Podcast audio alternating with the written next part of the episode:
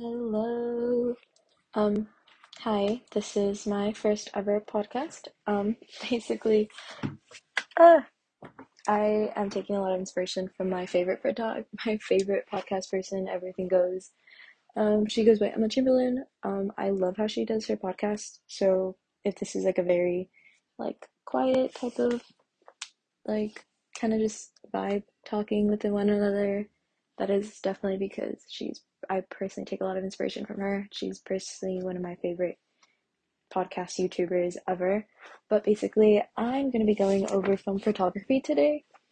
Um, I'm a really big film enthusiast. I've always been a film enthusiast, I think. Um, I'm like I call myself an amateur photographer. I'm not really that good. I'm gonna be honest. I I own a film Instagram account, and I think that's where my film kind of inspiration comes from. Just loving it as a kid and just like evolving. And I'm also a really big cinematographer, cinematographer, which I think is really really interesting. Like I love to analyze in cinema, so I think that's also where it derives from. Um, but film photography is something I've always been interested in, especially now I'm kind of getting into film cinematography, which is something really really cool that I didn't know was like a new thing that was like occurring. Um, I think that's really really cool. That like I didn't even think that 35mm was like actually used for cinematography till recently actually, which I think this is that's really cool. Like I said. Um, but I'm going to be talking about film photography, uh, more specifically cin- film cinematography. Um, I was I got interested in actual like photography in the beginning of the quarter because when we were talking about the origins of it, and I think it was something a topic that was super super fascinating, especially with the daguerreotypes. That was something that intrigued me a lot, and that's where I kind of got the idea of going into it deeper and finding out how these how got gauges and how um, like the exposure and how the shutters kind of all worked, especially with photography and cinematography. Like I said, I think that's super super interesting to like hear about and read more. Um, but basically, I just wanted to go over a basic overview of what film photography is kind of defined as. Um, basically, according to Adobe, we all love Adobe, but basically, according to Adobe, during film photography, a roll of light sensitive film is placed within the camera. When the shutter of the camera is open, the film is exposed to light and an impression is captured. After exposure is made, the photographer rolls the film forward to prepare a fresh section of unexposed film for the next photo. And some manual cameras, you can roll the film backward and shoot over the same piece of film multiple times to create a double exposure. When the roll has all been shot, it's been it's removed from the camera and developed. That's basically kind of like the overview of how film is made and developed. As you guys know, you kind of take the film to like the red room, etc. A double exposure is actually really something really interesting that has been kind of trendy lately.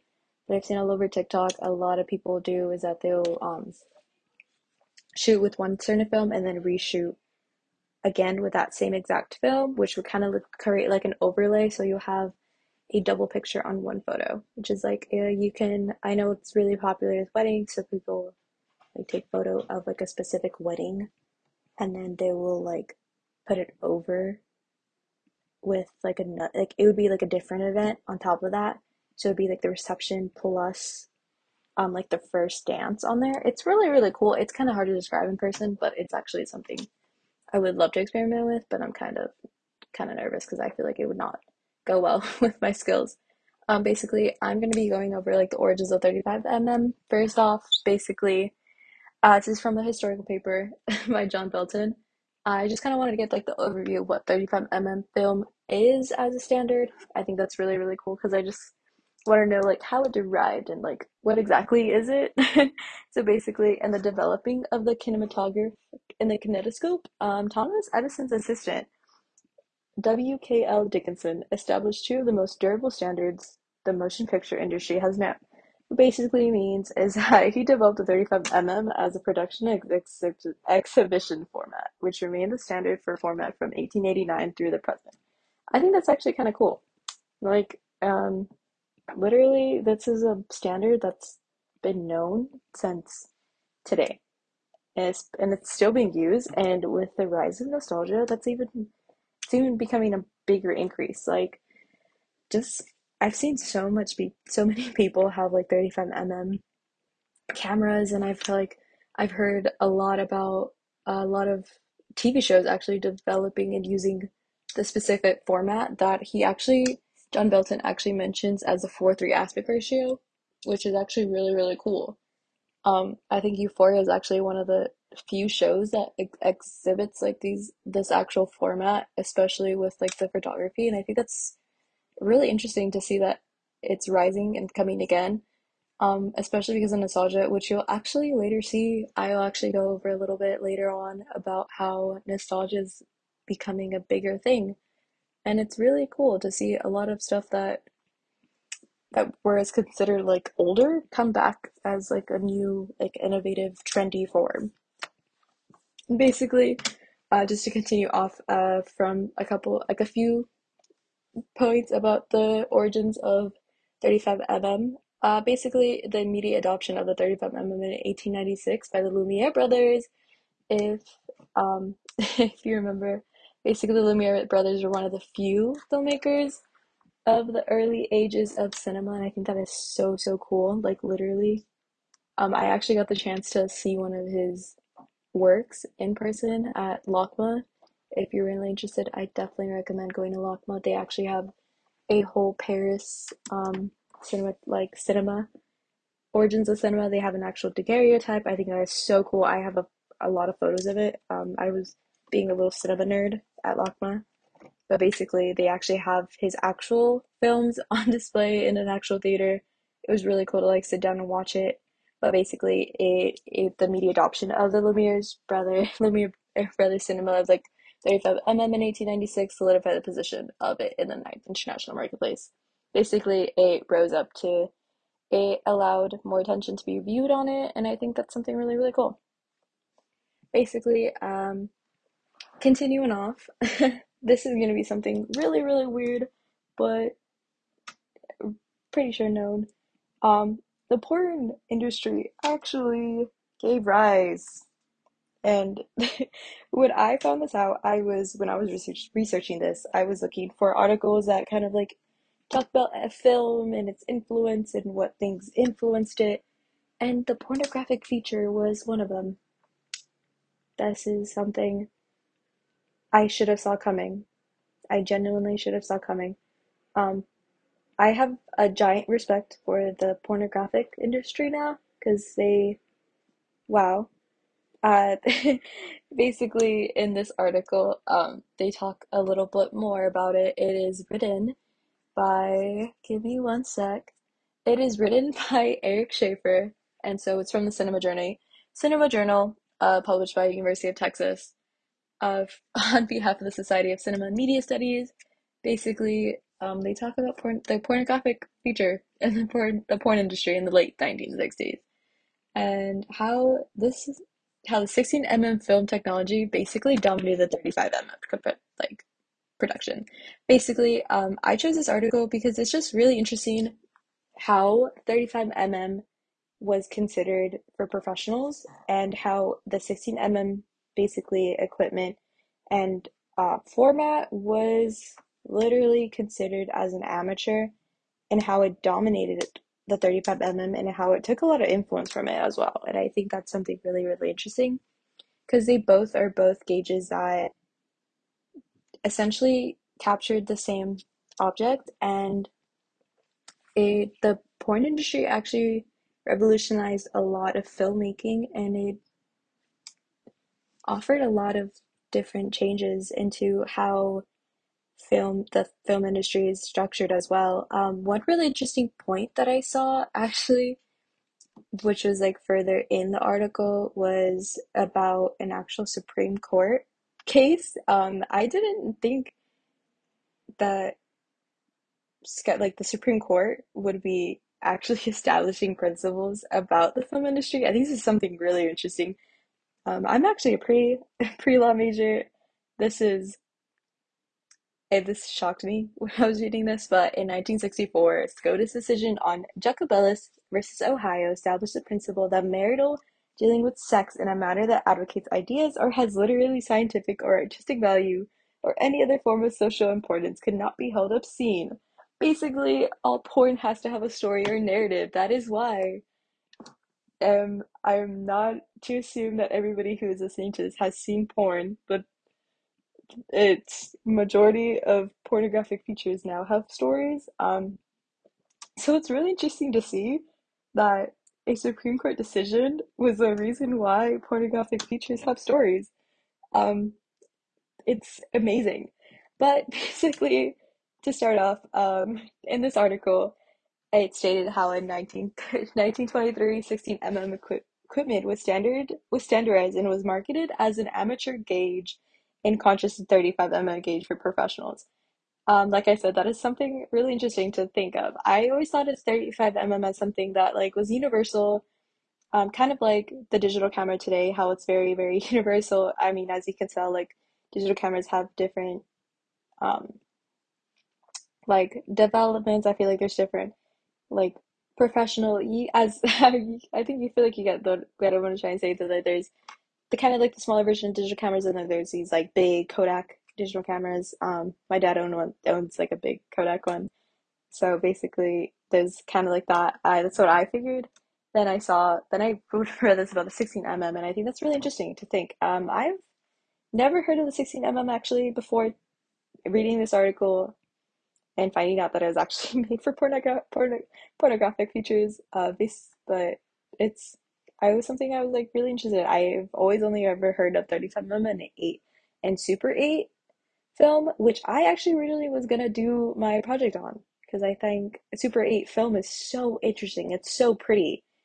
Um, maybe it's just like the photos I've seen, but it's so pretty. If you have if you have time to look at a Super 8 film, definitely recommend it. Um, I I'm really interested in doing um, what is it called? Um, video, like video editing, and I edited one of my videos for my project, I think in winter, like 20, 2021, I believe. Um, a couple years ago, which uh, which was about coming of age stories. So I edited it as a Super 8 film, and that was super, super fun. I wish I had the opportunity to actually see Super 8 film in person, but yeah, that's the only other two films I've ever seen. But I think 16, 16mm was really cool to find out that it was marketed as an amateur gauge. Um, basically, uh, going into the article a little more, I actually found out that uh, Beaver films, which is a sort of genre of pornographic was beginning to move to the big screen in 1967. So these films were actually really, really big in like movie theaters. And I think that is so weird to think of now because they were like so taboo. They were in these like current ages, they were um Beaver films were kind of like advertised. And so they emerged from the traditional home of art and arcade films shot on and exhibited with 16mm equipment and they featured completely nude models. And one interesting point that I found in the article was that they were really similar to art studies. And if you kind of compare the two, um, in comparison to early art studies, such as like with models and how paintings were structured, um, especially, they resembled a lot of pornographic study, like pornographic films. And I think that is something really interesting. Um, especially like seeing as how I in the first few articles that we read in the beginning of the quarter about it was actually the very first article we read in the beginning of the quarter about um, the structure and the axis of painting. Um, it's you could definitely tell the the resemblance of photography with painting, and it's something I caught on as being myself a painter. It was something that I caught on very really really really of how the structure of painting was it you could tell it resembled for you can tell that photography took look took after its structure and after its alignment and how it, the vision the eye movement as well. It took complete complete um uh, structure from it all and i think that's something really really interesting to hear and like look at and then to read that um, porn- pornography took similarities from early art studies is something not strange nor new. And so basically, continuing Um, it was influenced by the movie camera style documentary productions and amateur filmmaking, which is something that really intrigued me too, because I, um, I remember during our first couple lectures that, um, that this took after a lot that documentary styles are something that a lot of filmmakers were interested in during their early cinematography age, and I think something super super interesting to think that pornography also took after documentary productions. In the spontane spontaneous spontaneity spontaneous I cannot t- speak today sorry. Um basically and it's an unscripted scenes of sexual display. That is something really intriguing to think about especially with pornography there's a lot of interesting points in this article that I'm this is my most I'm intrigued the most by this uh, basically, but to continue, it did. They did use 26 gauge, uh, especially for the naturaliza- naturalization of it in pornography as well. But 16 mm was a lot more associated with um, college film societies and film libraries. So it was more of the use of avant-garde and independent film artists. Um, actually, one interesting point that I found is that these films were actually um, they were claimed to uh, like a lot of the filmmakers who were making these films were claimed to using as a statement and geared towards openness. And so they appealed to the young and it was said to be an expression of their idealism. So as you can tell from the years like 1960s 1970s that's kind of the age of rebellion the age of um, basically changing the standard of changing the idealistic way of like how a woman should be how a society should be, and it was a lot of revolution. Um, it was a, I mean, the rise of women's um, rights was rising in the 70s, and I think this is something really interesting to think about. That pornography was, you know, was becoming a statement. It was being used as a statement and an expression. So it wasn't. It's not something strange to think about that they re- that a lot of young filmmakers, especially, and it's it says specifically in the article um, from that it this specifically took place in San Francisco, which is if you didn't know, San Francisco um, is actually home to uh, where a lot of people of the LGBT community geared towards. Um, so I think it's really interesting to see that it's that's actually the birthplace and that where a lot of this filmmaking was happening because this is an area that was completely free and and um, was filled with those who wanted to cho- who chose to be themselves. And I think this is something like it's the act of rebellion against how society's visions should like how how society like a, an ex- active expression against society ex- uh, society I mean uh, so basically um, this is actually one quote that I found that is actually something really interesting that I love um, basically, according to one of the models of the Commission of Obscenity, that was told well that was told to the Commission of Obscenity. Uh, they state the new franker 26 mm films mark the convergence of the revolution in film aesthetics and sexual revolution. Like this is a point that I found really interesting because, like I was saying, um, this is kind of showing how this this rise of pornography is is a revolution in itself in film aesthetics and and just in society in general. It is allowing for more freedom and sexuality. I mean um, the same thing with women. I remember reading articles about women's women's rights and the right to have birth control and that was that itself is a revolution a, a sex revolution. And to think that um, equally pornography even stated in the article that it wasn't just fem it was just wasn't women pornography it was actually male pornography as well completely nude men. Um, it's something revolutionary to hear that it, it wasn't just women.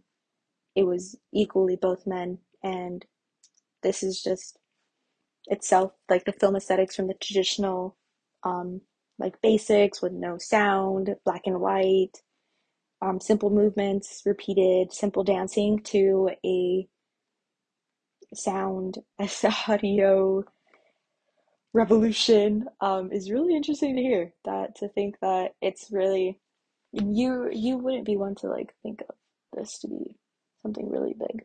So that's something I found really interesting to think that um, this is huge in the film industry. um, I also I came into this um, research with the idea that I was going to find more information about photography, and I actually found out about cinematography, and I think that's so cool. And I I'm so glad I did. I have a greater appreciation for cinematography now.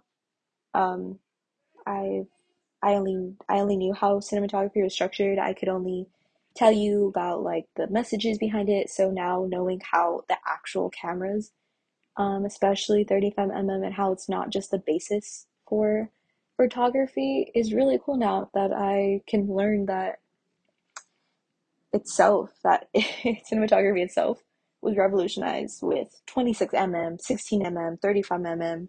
Um, I feel even more appreciative that I get the chance to do this too. Uh, basically, so continuing on, I found another article by that went by um, between the archive and the multiplex of 35mm. So basically, in this article, which is written by, sorry, give me one sec. I have every single article popped up here. I'm like fully set up. Uh, basically, it's written by Mc- uh, Brian McM. Uh, he's from the Yale Film Study Center, and he's a member of both the FIAF Executive Committee and Programming and Access to Collections Commission. Um, basically, he kind of talks about more of like a modern take on the 35mm and how it's actually becoming a rise. So this article is something I one of the first few articles I found. It was something that was really interesting to think of um, cinematography and it's po- basically in this post era film. Um, and I think this is really, really cool. Like I said, like I think this is something that is really interesting to think of as like, because film photography has been around since like 1885 in 1886 and 1889 and i mean it's been a standard and it has been the standard since till today. Um, and it's really like interesting to hear it come back because i feel like in the past couple 10 20 years we've been amazed with like digital technology and the rise of uh, virtual reality the rise of 3d 4d so to hear that 35mm programming has been coming back especially in the early like the late 2010s and the early 2020s which is we are literally in 2022 so that is something it's really really really interesting to think of. And to even think of that um, i started film like my journey with film photography two two years ago i believe um, because i was super interested with disposables and i saw disposables coming back. So this article intrigued me even more. And um, it's really interesting to see society kind of revert back and to see nostalgia uh, make its rise back into our lives and to see these old standards of photography kind of and i mean and cinematography come back into our lives um, the same same way that they kind of entered. And it's interesting it's a different take to see us instead of moving forward we're reverting backward. Um, as we kind of seen in the beginning of the quarter with photography kind of continuously change and interchange from the daguerreotype to um, the first form of um, VR, the earliest form of VR, to see it rise into cinema, to see the first um, animatronic be kind of made is really interesting to now see society kind of go back to a basis to the film photography that kind of was that began in 1889 um, and we are in 2022 so that's really interesting. That's so it's so interesting to see literally um, i think we can all say thanks to the to the internet for that. I um, i've seen multiple studies be done about how the internet is a lot is a lot to um, account is accountable for a lot that's happening in our society for why we are reverting back to the 70s why we have a love for the 80s suddenly.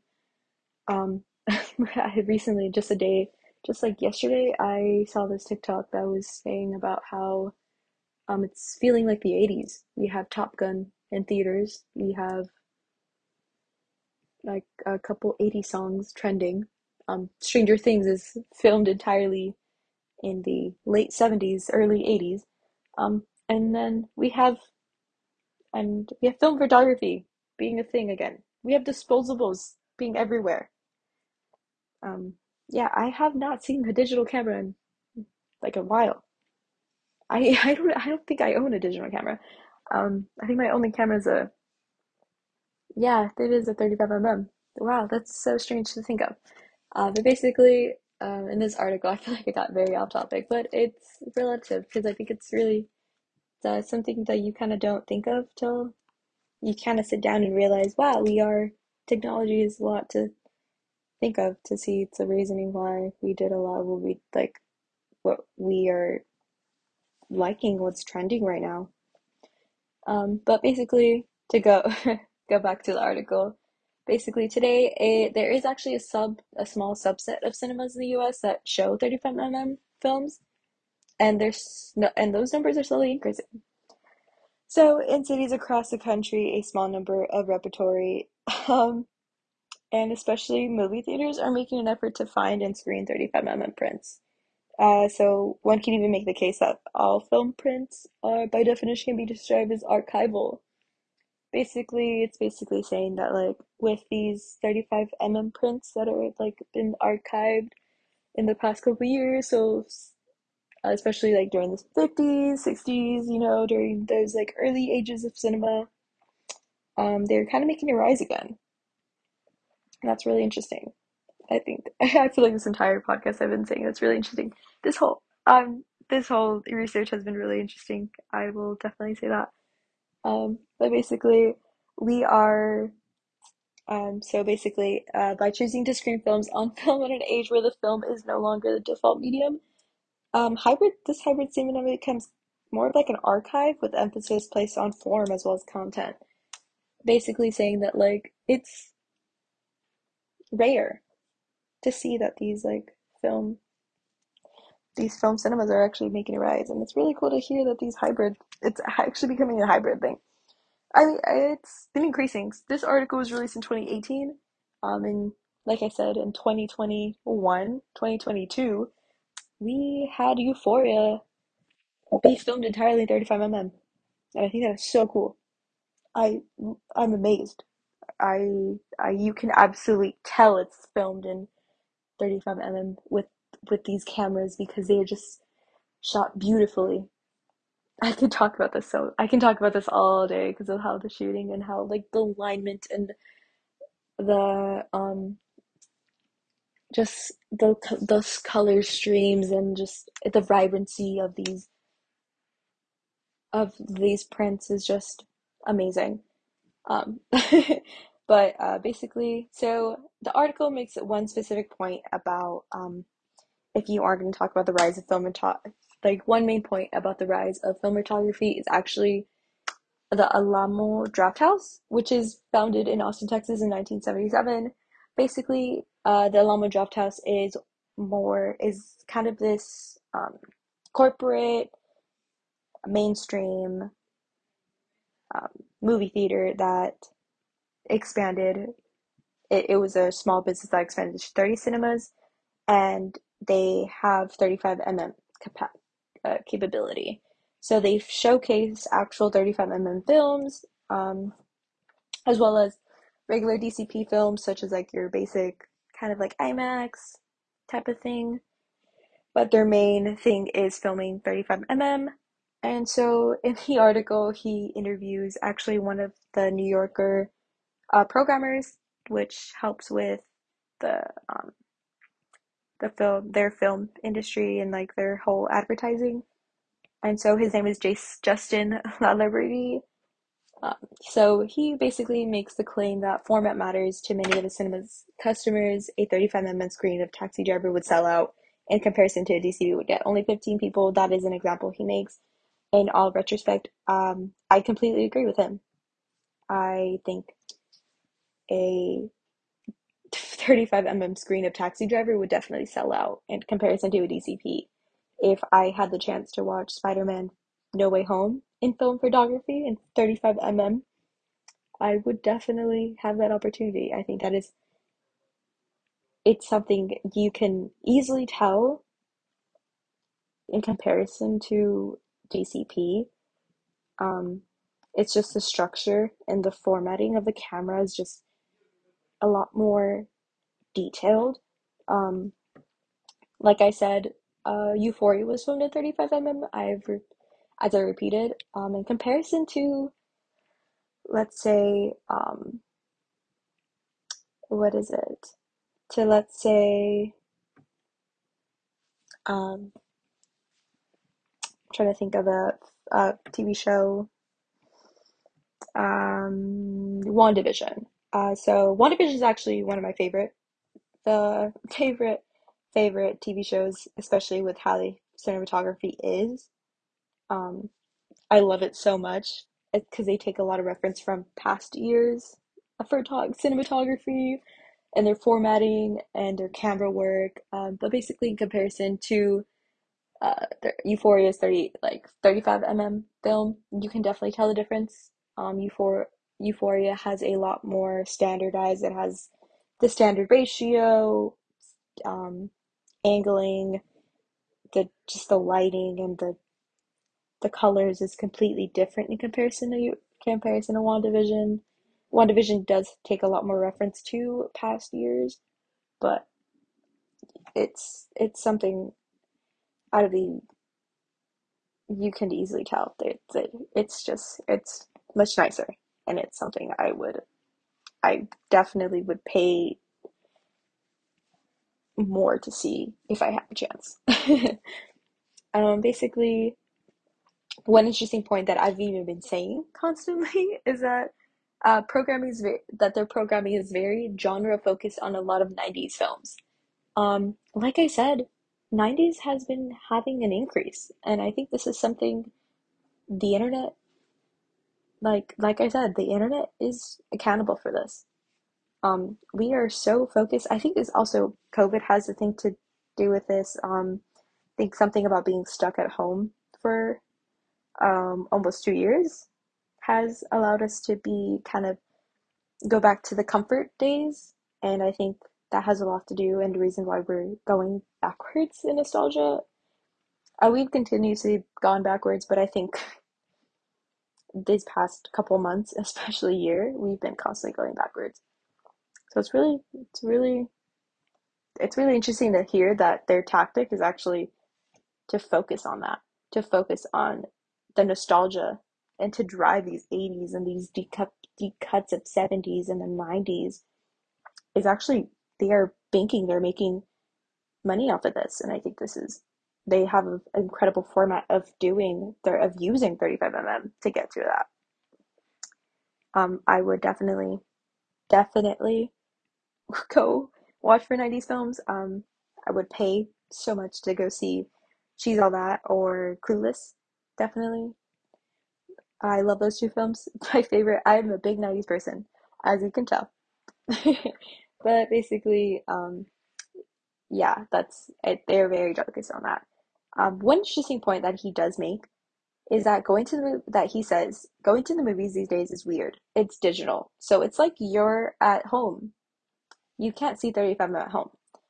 Um, it's basically saying that 35mm is no longer the mainstream distribution. It it was um, like I said, 35mm was something very very mainstream, and then we kind of evolved. We evolved and grew into the digital age. We grew into this digital age of technology. It was the end of um, the mechanical age, like we stated before. It was the end of um, the end of the industrial period, and we entered a digital technological technological phase where we evolved very quickly. Um, we are still evolving very quickly, and with this 35mm kind of wasn't as mainstream as it was. It's um, I think as much as a lot of people have an appreciation for 35mm and film photography. Not a lot of people own actual film photography. I'm grateful to have my own camera. Um, it took me a while. It, it was a Christmas gift, and it took a while to even find a couple that weren't over a thousand dollars. Um, and what I've seen, there's an increase simply because of there's an increase of photos being like produced, like film photos, uh, because of our access to our technology, to our phone. Um, there's been the increasing creation of apps that can create a film photo. So we no longer have that authentic camera on ourselves. And it's kind of it's not sad to hear, but it's very different and it's it's a different way and it's a different evolution, but we no longer have that authentic authenticity of the 35mm. So to see that this is actually a tactic and that like the um, Alamo Drafthouse is actually it did use finding whatever's left of 35mm is really it's nice to hear that this is you know this is something that they're interested in. Um, basically this is also one of my favorite key points that they actually make in the article is that in the face of a nearly complete transition from film to digital in the distribution realm a number of commercial and nonprofit cinemas are thriving to do the ability to consistently screen film um, so as i said as i mentioned covid covid definitely did change cinematography um, we saw the loss of movie theaters. We I think there was a lot of shutdowns of movie theaters as well. Um, cinema wasn't really the same after that. Um, nor do I think it will ever be the same. I think like the access of streaming websites is something that has obliterated and has been increasing the downfall of some cinematography especially especially um, digital films. So I think to see and to hear that film for film cinematography is actually saving cinemas is something really nice and comforting, and it's really good to hear that there is there's been a benefit with these like rising trends. So it's it's a good thing to see nonprofit cinemas be thriving and um, bringing back these these like methods and these like traditional traditional ways of film. So that's something really interesting, and I'm really really I'm hopeful that I might be able to see one soon if any local theaters are producing film photography 35mm. So and um, just like one point that I found also interesting is that defining art form of the last century has moved from the commonplace to elusive in a matter of years, and this is due to the dramatic change in technology. Um, like I said, technology has the dramatic change, especially in the past 10 years, has been accountable for so much. Um, we, I think we don't, we don't stop and think about how it has changed. I think we just continuously continuously like want further change. Like, I mean, prime example is literally photography. Um, I think it's so weird to think that these basic like Super 8 films have now evolved to being on your phone. And we nobody stops to think about that. And so it's so strange. And but I am eternally grateful to see that it's 35mm is kind of coming back.